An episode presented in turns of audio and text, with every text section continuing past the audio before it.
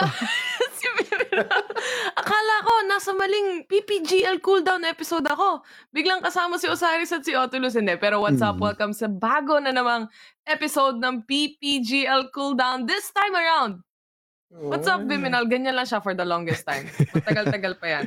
Bukas pa matatapos yan. Pero for the longest time, finally, after so many episodes ng PPGL cooldown, magkakasama na kaming apat. Well, technically, tatlo kami. Pero apat na rin magkakasama kami ngayon. Nakikita niyo si Viminal sa inyong mga screen. Pero, still, gusto ko lang muna kamustahin itong dalawang kasama natin. Si Osiris at si Otto Luz. Osiris, kamusta ang linggo mo? Anong pinagagawa niyo buong araw, buong linggo? Kamusta kayong dalawa? Ayun, napakadaming, ah, sabihin na nating trabaho pa rin. Siyempre, napakarami sleeps. games na hinahabol natin. Alam niyo naman, taon. And Mhm. kailangan natin mag-grind sa iba't ibang ah, battle pass. And pansin ko lang, Terror, yung pangalan mo may WR eh. Feeling ko, Oo, eh. bisita ka ng Ay, oo Wild nga, no. Oo nga, no? WR. Oo. Te, te, te- ako, ako lang talaga yung napadpad dito. Actually, kami, ako yung guest. Kaming dalawa ni Viminal dapat yung guest. Hindi, pero talaga Mm. dito, ito yung wrap-up ng lahat eh, ng pag-uusapan natin. Lahat ng nangyari buong taon, ano ba yung kaganapan.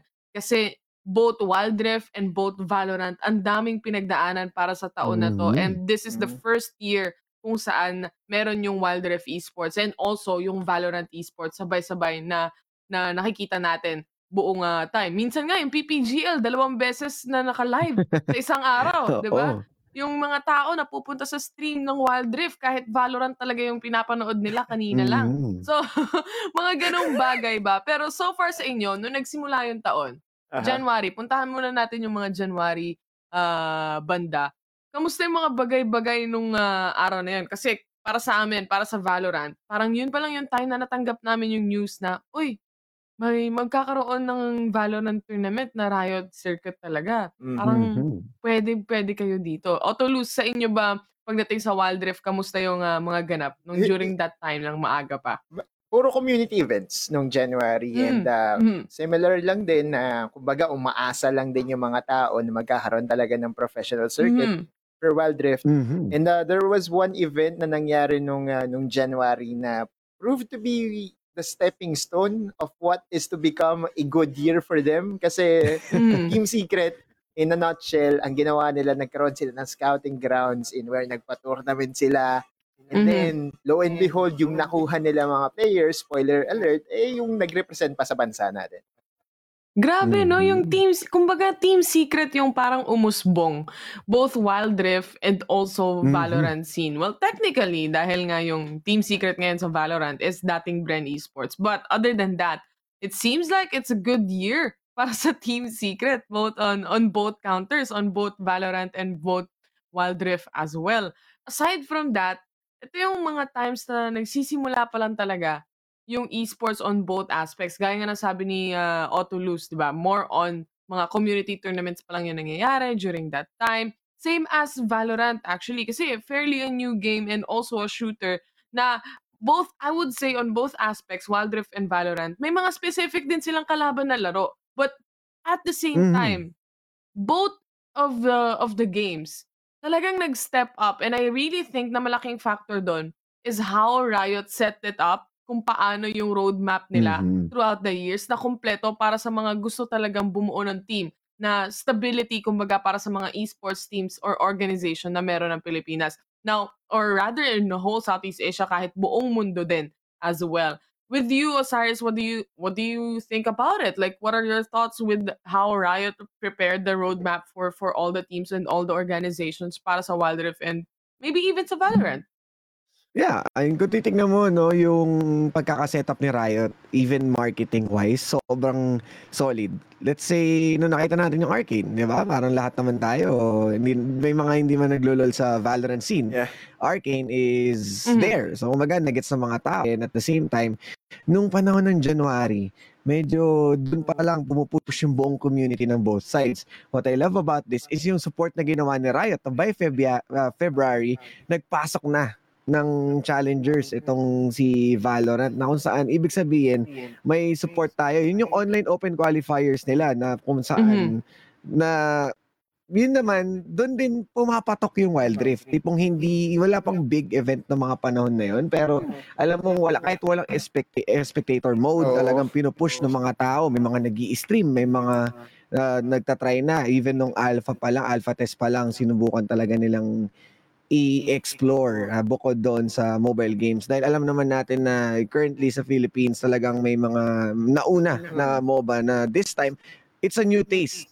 Same as Valorant. Kasi sobrang ganda ng FPS na ang daming uh, mga enthusiast, enthusiast. And then al- alam na natin yan, Terror syempre, isa sa mga FPS caster din kasama nila Nomad and sila Asura. And yun nga, nung pagkalabas itong Valorant, hindi lang yung mga casters sa Pilipinas, pati yung mga former players ng ibang FPS nag-jump ship. Yeah. You know, sinubukan nila, in-explore nila. So, yung first few months ng years natin, it's all about exploration.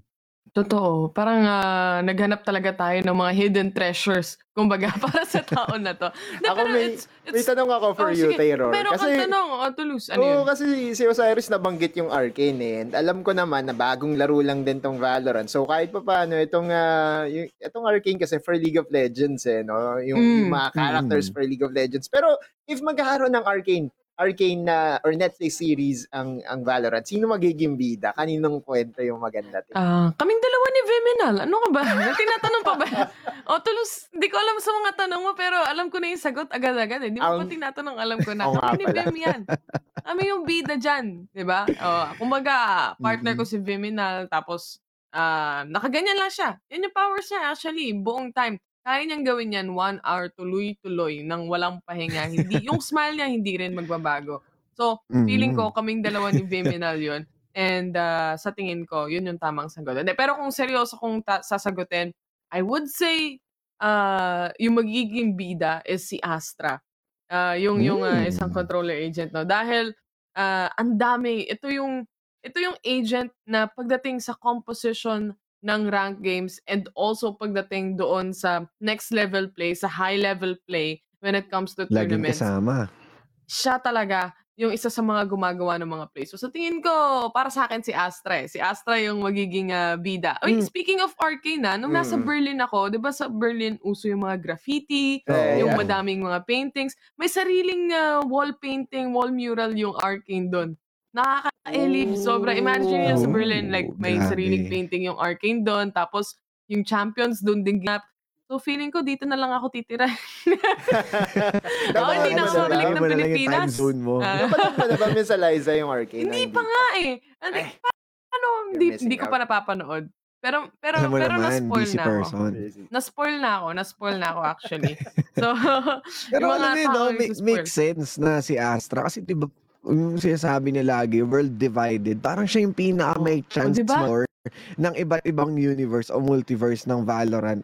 And uh, to be honest, si Arcane, si Piltover, and uh, kung nakita man ng mga viewers o mga listeners natin yung isang mga, isa sa mga bida doon na si Mel, eh parang Mukha. may dating siya ni Chamber.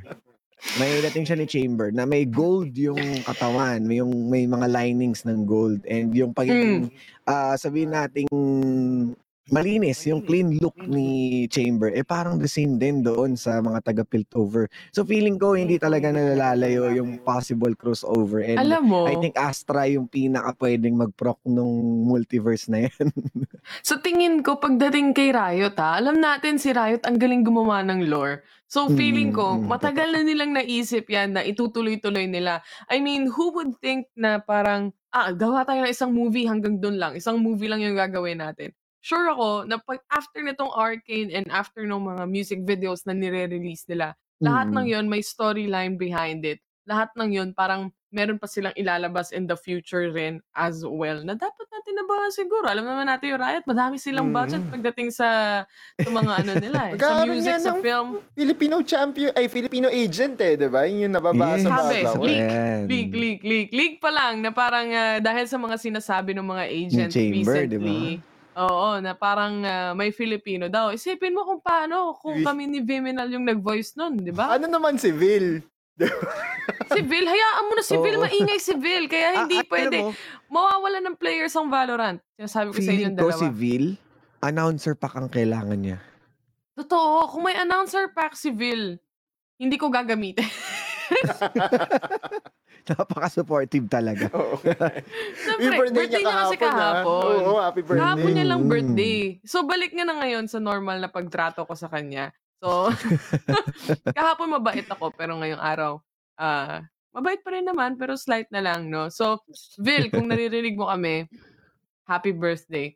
Para naman kay Vim, na sana masaya ka dyan. Pagalamin mo na lang yung baso, dito sa screen. Alam niyo yung curious ako actually, sa Facebook chat, kasi naka-live tayo sa Facebook, no? is Mm. that gusto ko malaman sa mga viewers, so sa mga nakikinig, kung sino yung naglalaro ng both Valorant tsaka ng Oh, Wild Rift nga, parehas. Kasi obviously magkaibang platform yun eh. Isa sa cellphone, malay mo pagtas mag-Valorant, hihiga, tapos magwa-Wild Rift, di ba? So gusto ko Mm-mm. malaman yun. So kung naglalaro kayo both Valorant and Wild Rift, let us know kamusta yung experience nyo para sa taon na to so far. So pinag-usapan natin kanina, Osiris saka Otulus is nasa around February na tayo eh. Pagdating ng March, doon na talaga sumobra-sobra yung parang Mhm. lahat na ng events, pinagsabay-sabay-sabay na talaga.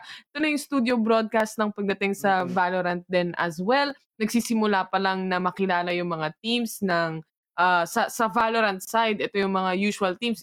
Nalaman na natin na Brand Esports, sila all throughout buong VCT ng mga stages natin na nagsashine talaga. May mga teams din like Hashira, meron din yung mga 6045 Pirates, meron din naman yung ah, of course yung Nigma Galaxy ngayon which is dating Galaxy Mhm. Racers. Archangel, dati pa bago pa sila mag-disband, doon na natin nakita nag-shine. How about on the side of Wild Rift naman during this time? Ano yung mga nangyayari? Um, Otolus. Um, okay, so dito din kami nagsimula eh. Nagsimula kami with the pre-season. I think that was the only studio cast na ginawa namin for for the entire year. Pero ako props pa rin talaga sa sa production ng PP, PPGL kasi regardless kung nasa site tayo or nasa nasa yun, nasa bahay tayo, maganda yung prod eh, 'di ba? Yung yung mga AR natin and all that. So nung pre-season, may champion na nangyari, 'di ba, pare? NXP um, just made its mark to the to uh, the whole world. Sabi nila, kami ang team to beat.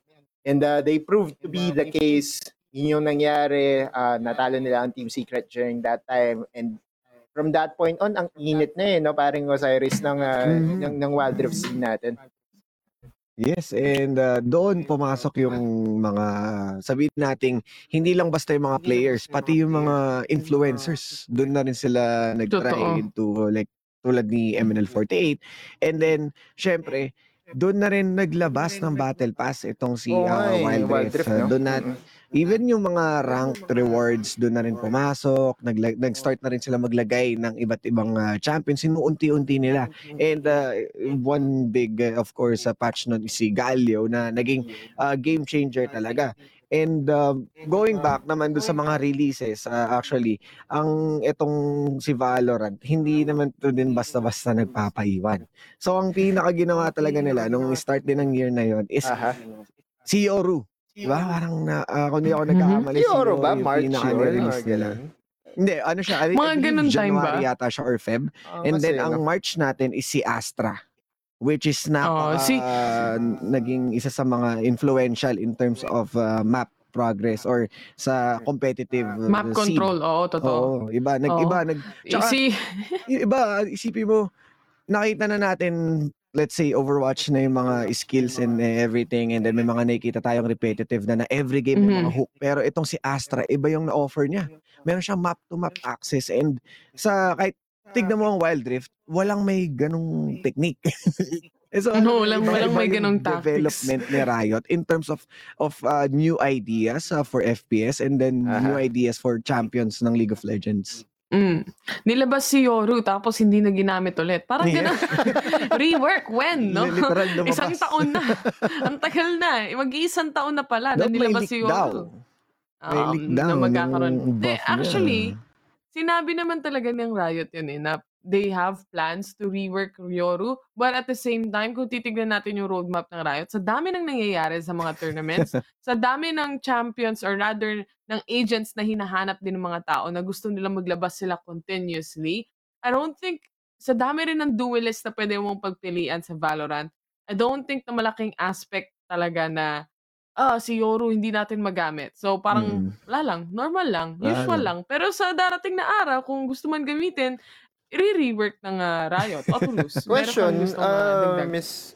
Kasi eh, ang, ang iniisip ko kasi dito, Liza, is baka kaya hindi nagagamit si Yoru kasi wala pang banning phase ng mga agents sa Valorant. Do you Siguro, think siguro. there will be a time in the future na hindi lang map yung magkakaroon ng bans, including na rin yung, yung mga agent natin? Mhm. Napo-foresee mo Ginawa pa? yan.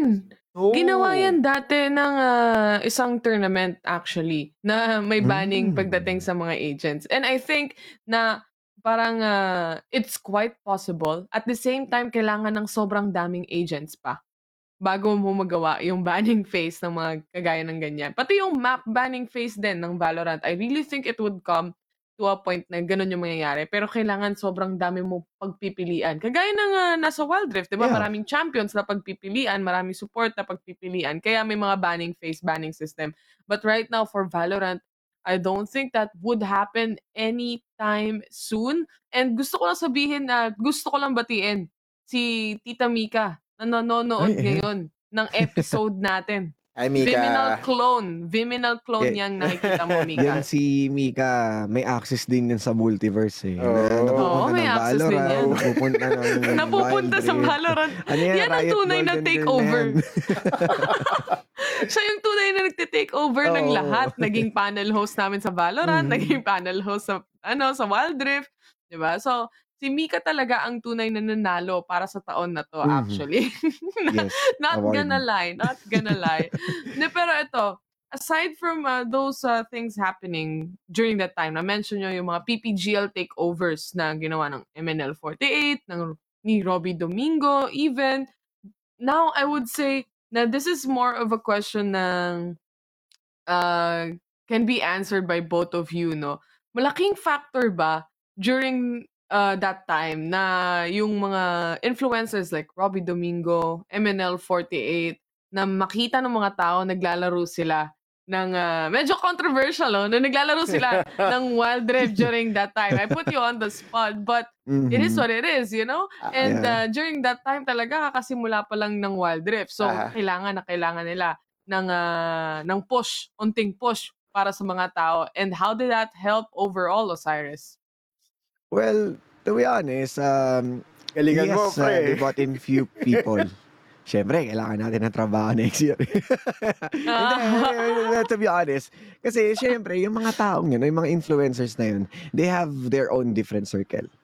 And Oo. uh, para ma-expose yung mga games na yun, kailangan mo siyang i-expose sa iba't ibang klase ng tao, sa iba't ibang uh, identities na pinapanood din ng uh, general uh, viewers or the masses itself. Siyempre, wala naman tayo sa mainstream media. I mean, we, we have Facebook, Mhm. pero wala naman tayo sa mga big uh, TV channels para literally makita talaga tayo by a normal person who's on a sidewalk na hindi siya tulad ng laban ni Pacquiao eh, na parang, uy, may laban si Pacquiao. Oh, nood-nood, di ba? Eto na, alam na hindi siya natin. ganon. Hindi siya, hindi siya parang, uy, Team Secret sa Wild Rift, Secret sa Valorant, nood tayong lahat kahit yung mga nasa pila ng ah, tricycle. Mhm. Hindi, siya, hindi pa siya ganun ka-accessible. And by by that kind of approach sa mga tao na we we put in MNL48, we put in Robbie Domingo, it kind of reach further yung pwedeng i-enjoy or pwedeng ibigay ng game sa iba't ibang klaseng tao. Ah, man, ang ganda ng sagot ni Osiris. You. Pwedeng mang Mr. Miss You. Miss You eh. no? Mr. Universe. Kung may Mr. Universe, Osiris, ikaw na yon. Oh, may congratulations, may trabaho ka pa next year. Thank you. Thank you. Hindi, pero totoo din naman Aha. kasi if you think about it, yun nga, di ba? Kailangan ng access ng mga tao. Kailangan malaman ng tao na, ay, na- nakalabas na pala, nasa release na pala Mm, yung Wild. Rift. During that time na nakita ko yung Wild Rift last time, hirap na hirap ako para makakuha ng access. Para lang ma-download sa ano. Ngayon, nasa Mm. labas na, pwede nang laruin. So, kailangan talaga yun. Ganon din naman, pagdating sa Valorant, nagkaroon din kami ng mga takeover, nagkaroon din kami ng mga show matches during the time ng mga stages Mhm. ng VCT din as well. And I really think na doon kasi nabubuo din yung community eh. 'Di ba? Na parang, oh, sabay-sabay tayong nanood ng show match. Eh, fan ako nito. Tapos kalaban natin yung fans nito. Hindi naman sila Oo. nagka-trash talkan. Pero basically, eh, nai-enjoy nila yung mga show match na nakikita natin. So, malaking factor din yon during the time na when PPGL laid down also everything na nagkaroon ng mga influencer show match and all that, mas na-engage yung community on both sides, on both Wild Rift and both Valorant as well. And Mhm. at the same time, moving forward through through the year, nagkaroon ang daming yung event. Gusto ko lang sabihin, syempre busy kami sa Valorant eh, Ah, 'di ba? Meron Mm, kaming mm. meron kaming VCT stages, meron din kaming Masters, tas Champions na yung sunod.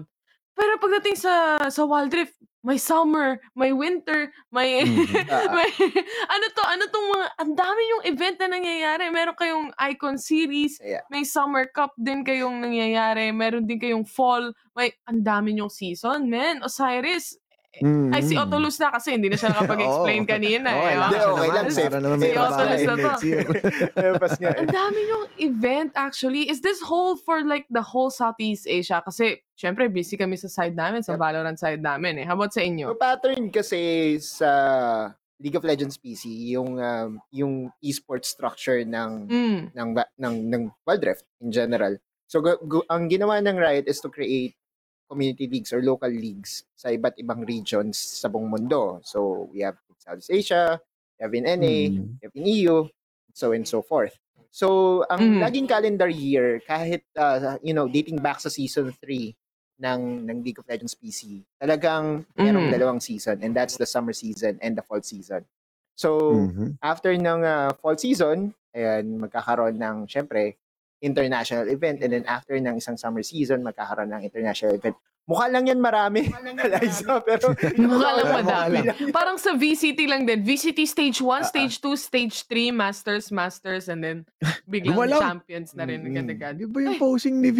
Ah, nag, Napagod. nagtang- Oo, napagod siya, men. Kailangan niya Galing. palitan yung angle. galing na direct. Galing talaga ng mga Kailangan, director oh, natin. tinanggal niya yung eh, no? jacket niya kasi mainit eh. Oo, mainit sa na. Pilipinas. Diyan malamig Wala pa, eh. padating pa yung bagyo. Tinanggal Oo. niya yung jacket niya. So, ayan si, si Vim, guys. Ayan, nakikita niyo sa inyong Oo. screen. Yung ginagalaw niya Ah. sa mouse niya.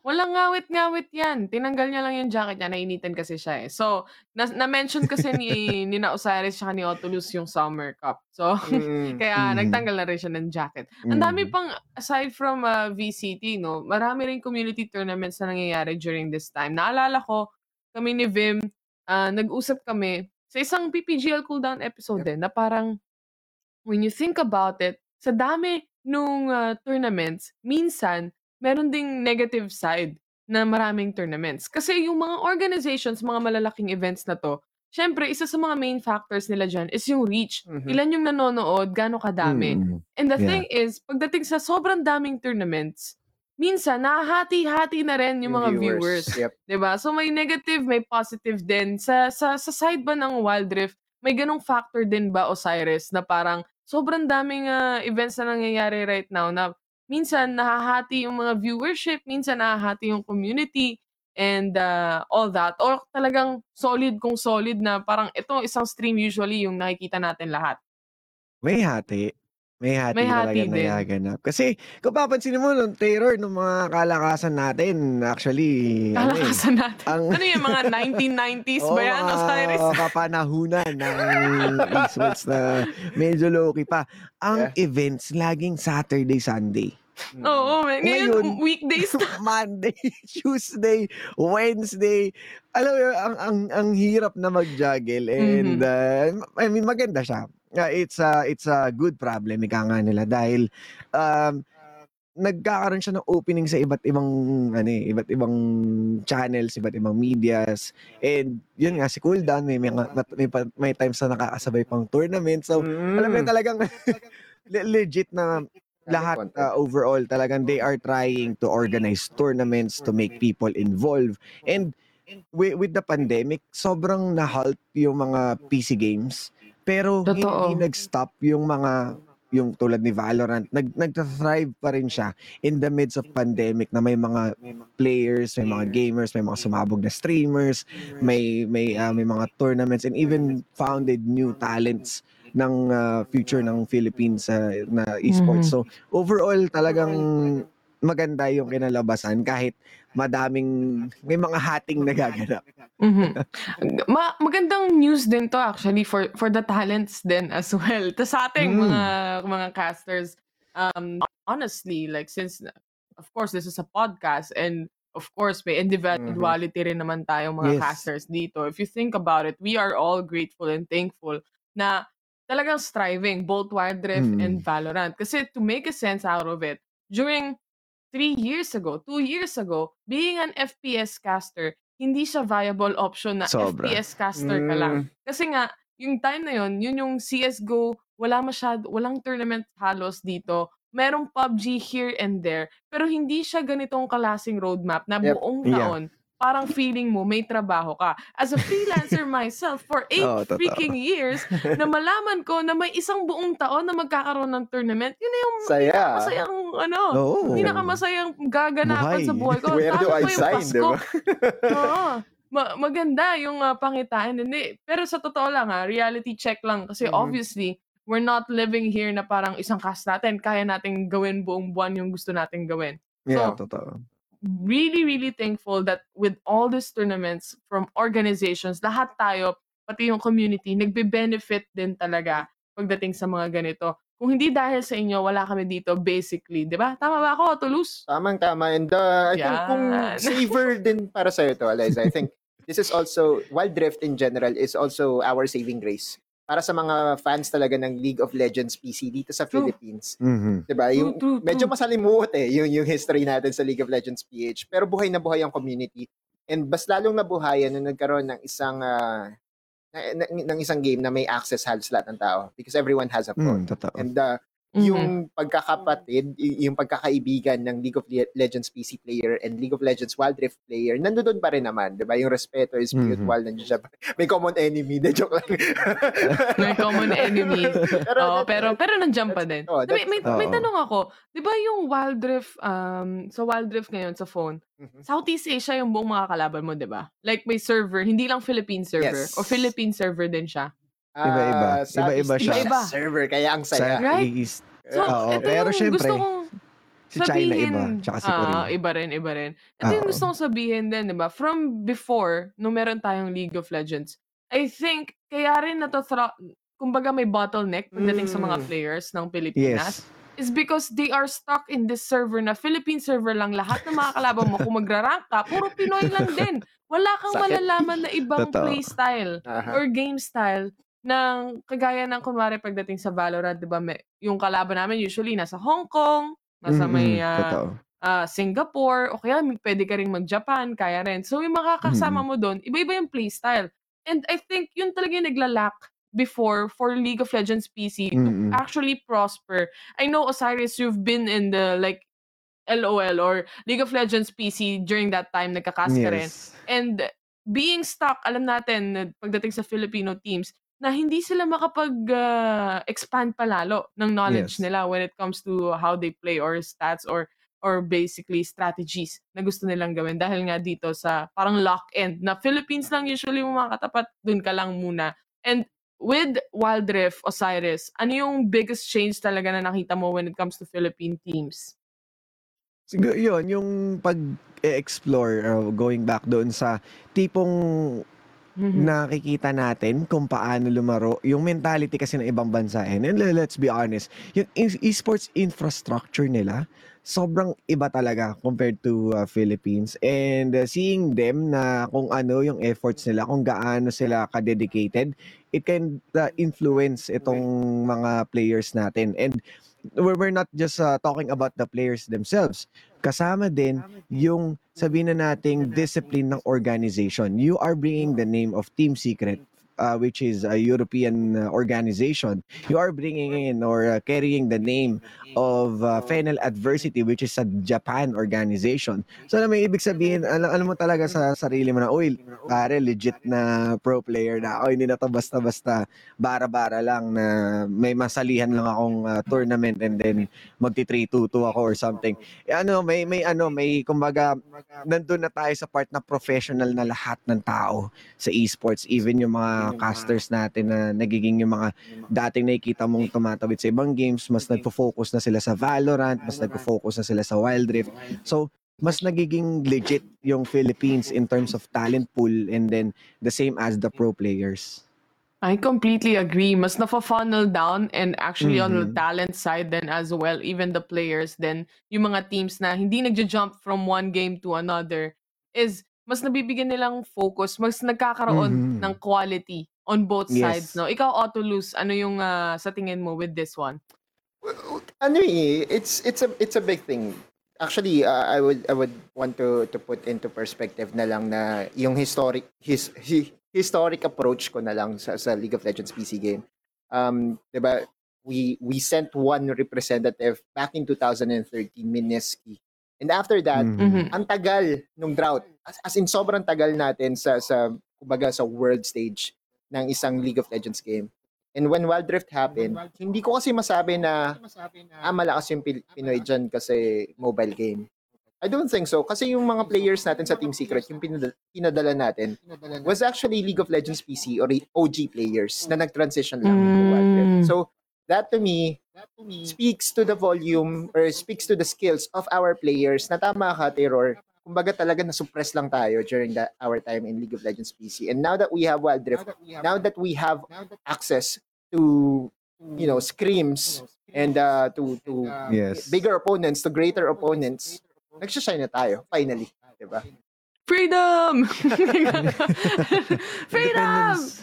No, independence para sa mga teams, para sa mga players. Hindi, pero totoo, real talk lang, guys. And uh, Mhm. ang dami pa talagang, kumbaga, ang dami pa nating makikita next year. Imagine kung ano man yung mga kaganapan this year.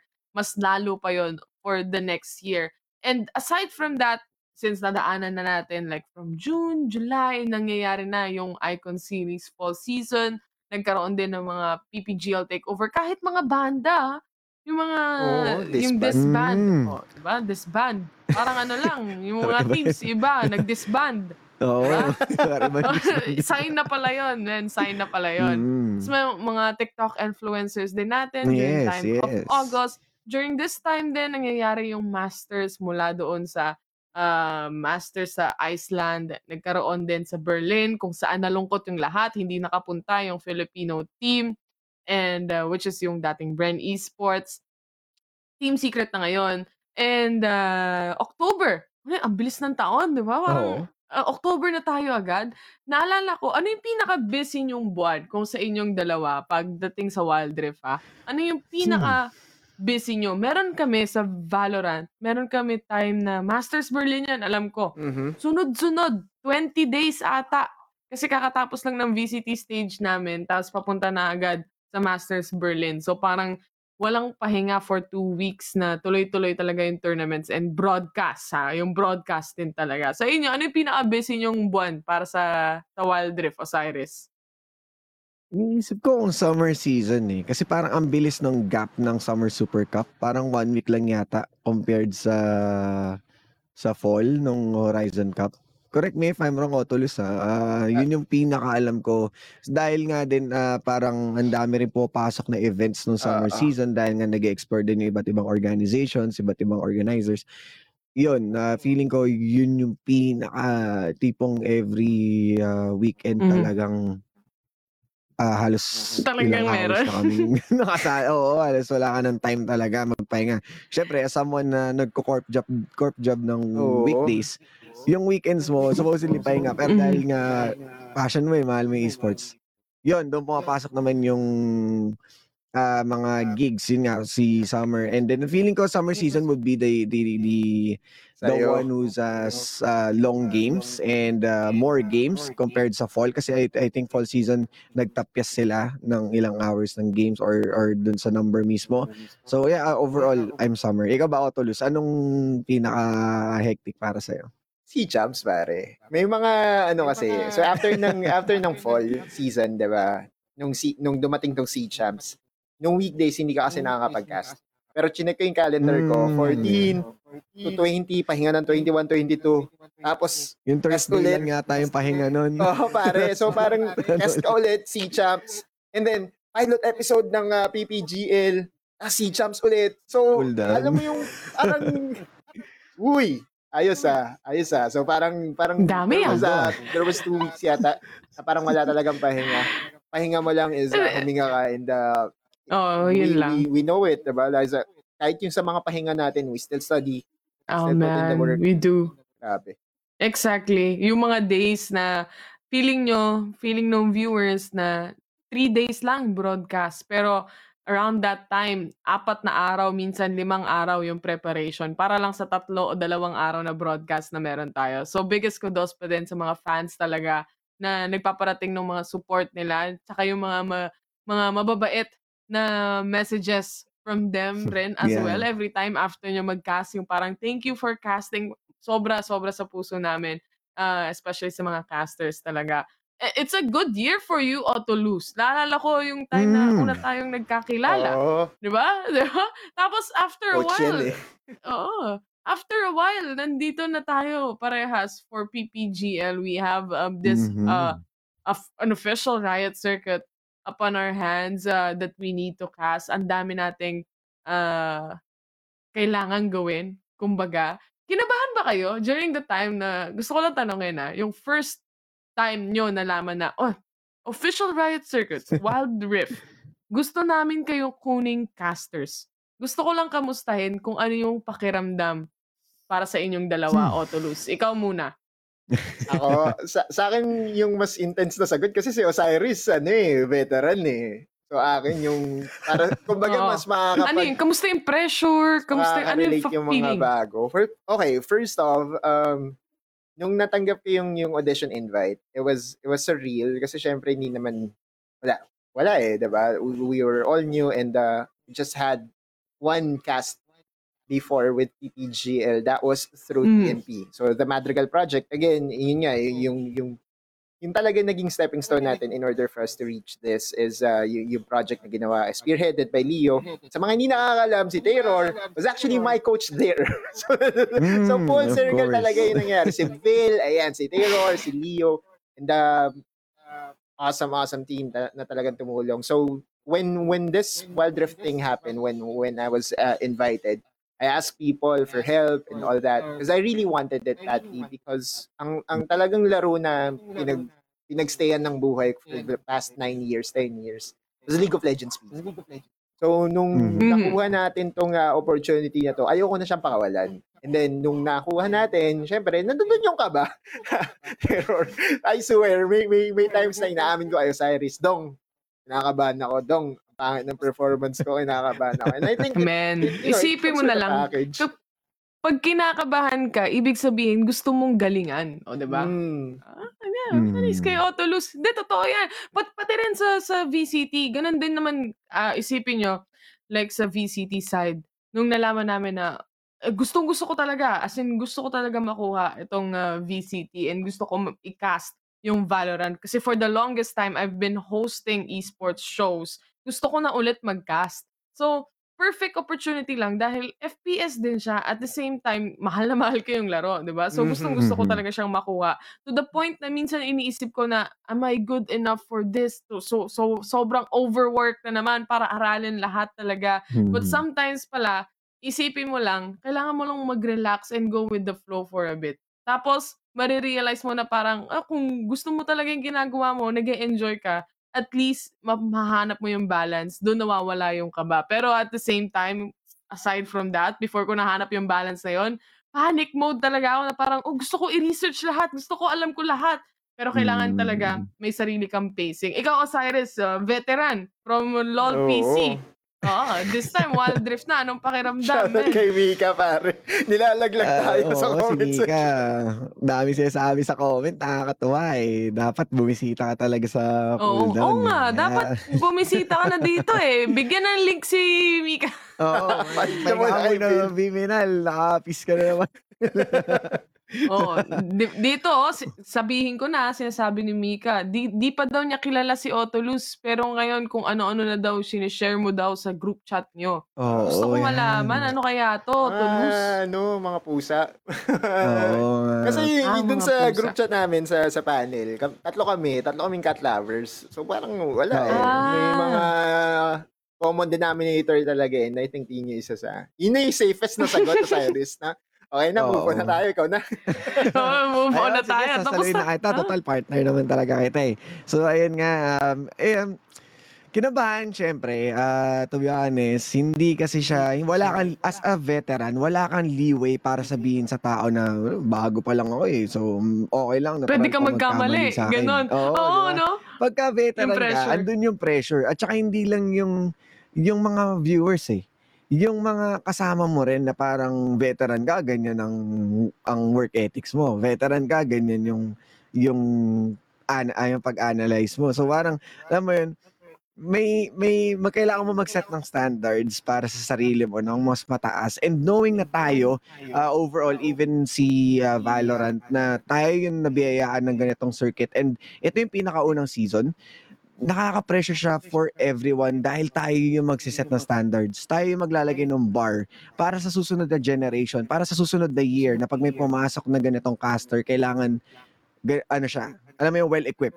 So, ipipresent Well-equipped. natin yung sarili natin better than what's uh, last year, better than what's LOL PC is. Kasi, ano siya eh, um, kailangan mo talagang ipakita na iba na ngay- yung dati sa ngayon and at the same time ang maganda nun is naki, tayo mga nauna nakita natin yung growth nung circuit so wala man tayong basis ng storyline we can create our own and then when, when we ka sa 2022 we can refer back to the statistics or Own even the stories. storyline of what uh, Ah. Team Secret does or this uh, team uh, Southbuilt mga ganon so alam mo yun napakaraming pwedeng maging storyline ng Philippines ngayon as Mm. a region for both of those uh, games and ayun siguro overall nakaka-pressure lang pero still Okay masa- naman masaya, lahat. masaya naman oo. The for, na-mention mo actually, no, na-mention mo Osiris na ah, nakita natin yung growth ng mga teams natin sa Filipino teams and the whole Mhm. uh, for the region. And I think that's very, very beautiful to say na nakita natin na mag-step into international itong mga teams natin sa Pilipinas, 'di ba? So, Hmm. this is just one year in. This is just this Mhm. year. What more para sa darating na mga years na darating na mga years, darating na mga taon, darating na mga Mhm. linggo Hmm. or ah, sa mga susunod na buwan. Ano pa yung Oh, kaya nilang na lang eh. gawin? 'Di ba? Ilang li- 2022 na. malapit na matapos kumanta si Jose Marie? Chan. Isipin yun, malapit na siyang Next week na. matapos. Ah, malapit na, next week na, 'di ba? So, with that, for next year, alam ko may plans na ang Valorant. Tuloy pa rin yung of course yung usual VCT stage na may masters, meron ding Mm. champions, but they added something new, which is actually a global event for game changers. Osiris and Yes, Nautilus, kung hindi nyo yan. alam yung game changers, Yan ang it is actually the official female Riot Circuit Mhm. ng ah, Valorant, Wow. ah, Valorant Challengers Tour. Yes. So this is an all-female league in a global stage ha. Sana From all, Southeast diba? Asia region, EU, and A, magkakaroon na rin sila ng global event. So I'm really looking forward to this. Ang dami na talaga. Ito yung kailangan ng female uh, scene ngayon pagdating sa Valorant. And yun ang plano ng Riot. So next year, magkakaroon ng normal VCT and of course the game changers then as well. Aside from that, wala pa akong ibang alam na plano ng Riot. Magkakaroon for sure mga sa tabi-tabi, mga organization, eh, magkakaroon din ng mga maliliit na tournament. Sa, sa Wild Rift ba, meron na ba tayong balita for next year? Osiris? Balita actually wala pa pero merong ah, tweet yung isang ah, esports Oh. manager syempre ng Wild Rift na wala pa daw silang i-release pero may niluluto sila. So hindi natin Ah, alam may adobo niluluto. ba yan o sinigang pero medyo wala wala pa hindi pa umiingay si Wild Rift. Ah, may mga tournaments, may mga amateur tournaments and even community tournaments kami nila Otolus and Sphere. So may may mga ganap pa naman pero in terms of ah, pasabog medyo mukhang Wala pa, wala sisindihan pa, wala pa. May Wala isa- pa, wala pang Sinisindihan pa. May isang pasabog though, Terror. And I think Ano yun? yung na-postpone na Na? event. That's the SEA Games.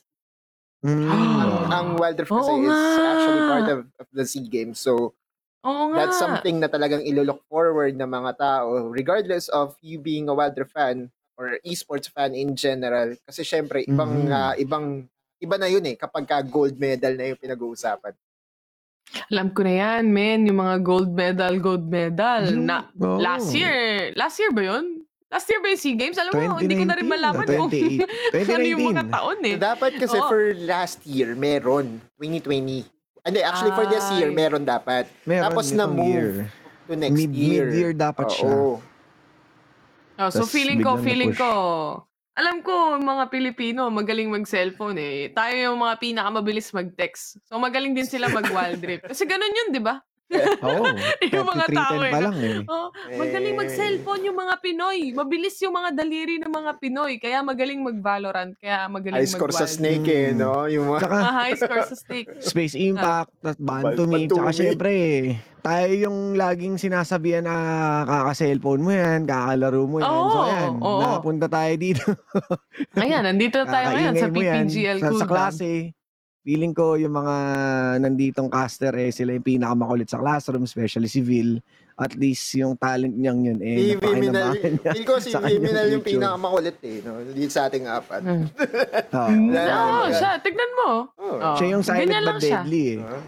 Silent but deadly. Number one Facebook user daw ang Pilipinas. O, kita nyo? Kaya manood kayo ng mga stream ng PPGL Cooldown sa Mm. Facebook.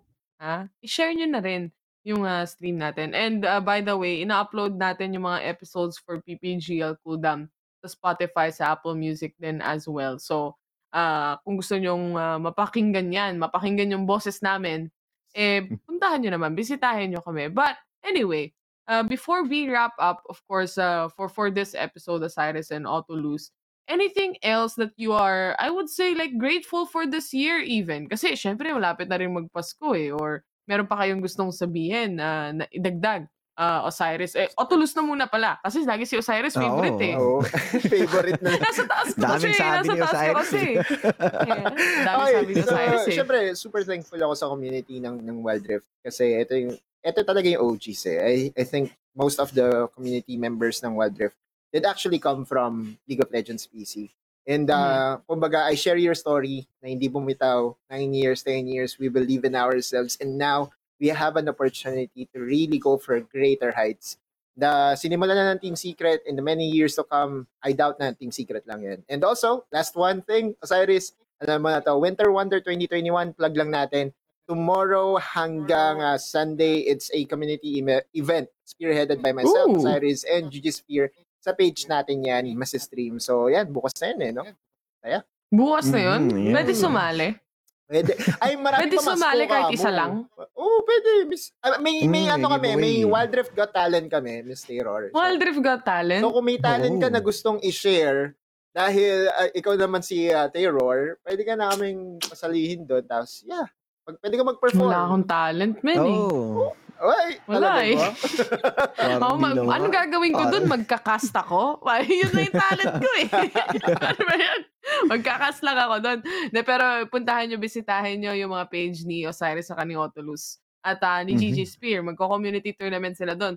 At ah, ako, well, sisimulan ko na ulit mag-Wild Rift. Maghahanap din akong talent para sa ano nyo, Wild Rift Got Talent nyo, Otolus. No? And uh, aside from that, Osiris, anything you are grateful for or like for this year? Kasi ito yung final episode niya. Nyo, kumbaga, di ba? Kami ni Vim Mm. ata, may isa pa kami. But anyway, para sa taon na to, Osiris, all in all, overall, for Wild Rift and yourself, how was it? Siguro yung ano, um, tagal ko nang gusto magkaroon ng redemption arc para sa sarili ko kasi may ups and downs eh. So medyo nalugmok ako na sobra nung panahon sa LoL PC and uh, good good thing hindi rin ako bumitaw. Nag-explore man ako sa iba't ibang games at least napunta pa rin ako kung saan ako dapat. Tsaka syempre thankful ako kay PPGL, kay Mineski at syempre powered by Globe. Hindi, joke lang. Sponsors feel lang talaga yun. Pero yun, thank you, thank you sa kanila. Pero Globe baka naman. So ayun. Baka naman, ano, Uh, more wild event para sa atin. Ah, pero t- thankful na overall lalo na ito ah, minsan lang natin banggitin to. Pero syempre, yung mga tao sa likod ng Oo, salamat. mga ginagawa natin. Oh, Sila direct. man. Uh, Sila direct direct, Lee, Sila direct. uh, Sila project Zen, manager, sila Ziggy. sila yeah. Ziggy, yun Lahat. sa, yan, lahat-lahat ng mga nandyan, marketing, even si Siege, wag na syempre. Si Miss- Ayan, Ay, so sila, si Miss kumbaga mukha lang, mukha lang guys kami tumatrabaho, Miss pero may mga hello. mas malupit. Mm-mm. Eh, si AJ, si Dire Dude, si Miss Kai. Yan, lahat-lahat ng mga yan, na bihira lang kasi natin sila mabanggit. So, kinuha ko lang yung chance. At ayun, ayun, na yun na. Sobrang thankful ako sa kung anong meron ngayong taon kahit ah, na, na pandemic na matindi. Hindi man tayo nagkakasalubong sa studio na iba't iba yung event natin. At least safe lahat. Ayan. Mhm. Darating ang araw na nasa studio na ulit tayong lahat. And excited na ako makita yung kapag sabay yung Wild Rift tapos sabay din yung Valorant na Makakita stream. na So, naman ako ng oo. nagpa-panel sa Valorant tapos tatakbo sa Ba? kabilang room. Siya, siya din yung caster. Si Mika yan, si Mika yan, si Mika Si. Mika ba to? Oo, si Mika, si Ilu. Makikita kayo mga yan. eh. nagpapanel, biglang tatakbo na lang papunta sa kabila. Pero hopefully, no, hopefully next year, makakuha or makapag uh, studio broadcast ulit tayo. Or even land event. Imagine yung mga finals natin na naka-land event ulit. Hopefully, hopefully. So, with that, still, I'm still grateful for for this year, basically. Kahit nga pandemic, talagang nag-strive yung yung esports. I remember during the Mhm. time na yung yung pandemic really just started, na three months as a freelancer, wala kang trabaho kasi walang events eh. And but still, gaming figured its way out. Esports figured its way out. And I think uh, it's just perfect because everyone is at home, everyone is safe, Mhm. and everyone Mhm. is broadcasted in your access. Twitch, Facebook Live, sa TV nyo, sa lahat, kita nyo lahat. Mhm. So, I'm just really happy and grateful that we have finally adjusted. And uh, of course, with the PPGL as well, na-mention na rin ni Osiris, lahat ng tao behind the scenes, sila talaga ang bumubuo ng lahat-lahat ng to. Kami, mga mukha lang kami dito. Mga tagapagsalita lang kami. Pero overall, sila yung bumuo ng lahat ng yan, yung concept and everything else. So maraming salamat sa inyong lahat. And syempre, wag natin kalimutan yung fans ng Wild Rift at the same time ng Valorant din as well. Sa laging pagtutok sa PPGL talaga na talagang naging tropa na nila yung mga casters, naging Mhm. tropa na nila pati yung mga admin, pati yung mga nagbaban sa page, pati si PPGL moderator server. naging tropa na rin nila sa dami ng naban, sa dami ng sa dami ng ah, napansin ng PPGL. Pero ito na ang ah, tapos o katapusan ng para sa taon natin. And I'm just really happy and grateful for it. And for next year, mas marami pa tayong makikita. At ah, Mhm. hopefully, mas marami pang events makikita natin and sana nga magkaroon ulit tayo ng studio broadcast or LAN event in the future kapag safe na ang lahat. Pero overall, yun lang ang gusto kong sabihin. Salamat, salamat talaga sa lahat. And big shoutouts to Mika Fabs. And uh, sa lahat din nung nanonood right now sa Facebook Live and nagko-comment rin as well, no? Hello sa inyong lahat dyan. But uh, overall, that's it para sa akin, para sa side ko. Maraming salamat sa inyo. Para sa side ni Viminal, sasabihin niya lang naman na, ah, thank you sa lahat. And grabe tong taon na to.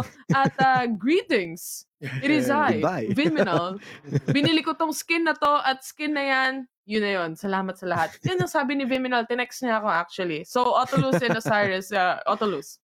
Ah, di- I'm that's good. it. Thank We you, thank you good. sa lahat. we Gucci, we good na, Gucci. good na. Salamat, salamat, salamat sa lahat ng nanood. This has been Taylor, Osiris, Otolus, and Viminal. Thank you so much, guys, for watching and listening sa PPGL Cool Down. Abangan nyo yung episode natin sa Spotify, sa Apple Music, sa Google Podcast din as well. And of course, thank you sa ating mga sponsors. We have Globe and Mineski Philippines for supporting this podcast. Magkikita-kita ulit tayo sa hopefully really, really soon. Huwag kayong magalala. Nandito lang kami, just right around the corner. Makikita nyo kami sa kaliwa, sa kanan, o hindi natin malalaman. Pero final details. Osiris, Twitter, Facebook, before we end? Ayun, na hindi na Osiris cast, Osiris verse. And kasi Wow, gets yun, Osiris oh, verse gets ka na. na kasi Pastor marami eh. multiverse kung saan saan tayo napupunta at saka at the same time um as a caster may bars and verses tayong sinasabi. Oh, Osiris verse. Yan. Oo, ikaw, Otolus. Ano ang Autolose. pages mo? Ayun. So, uh, pakihanap na lang po sa fa- Facebook, Autolose, Autocasts. So, Twitter, I have YouTube channel din. And, uh, yeah, Facebook. Again, event for tomorrow hanggang Sunday, ginawa talaga yan ng community para sa community ng Wild Rift as Thanksgiving sa suporta. Yeah. Yun, no? Yun, no? Bisitahin niya, lalo na kung Wild Rift ang nilalaro nyo. Para sa akin naman, you can figure or find me sa Twitter, sa Facebook rin as well, and Instagram. Just search it up, Taylor o kaya Eliza Taylor. Para, para kay Viminal, ganun din naman sa Twitter at Facebook. Kita mo, Vim, ha? Talagang pinlog ko pa yung pages mo para sa'yo. Para doon din naman, hanapin nyo yan. Yan yan ang aking partner. So, anyway, anywho, maraming maraming salamat ulit sa lahat ng nanood. And this has been it para sa ating PPGL cooldown episode. And uh, Merry Christmas para sa inyong dalawa. Advance na. Merry Advance na lahat. Christmas. Enjoy your holidays and uh, eh, yung New Year na rin. Lahat na, no? Hanggang next year na. Kita-kits tayo next year ulit. And uh, for now, goodbye na muna para sa inyong lahat. Ciao, ciao na muna para lahat sa inyo. Maraming salamat. This has been Bye. PPGL Cooldown. Bye! Bye!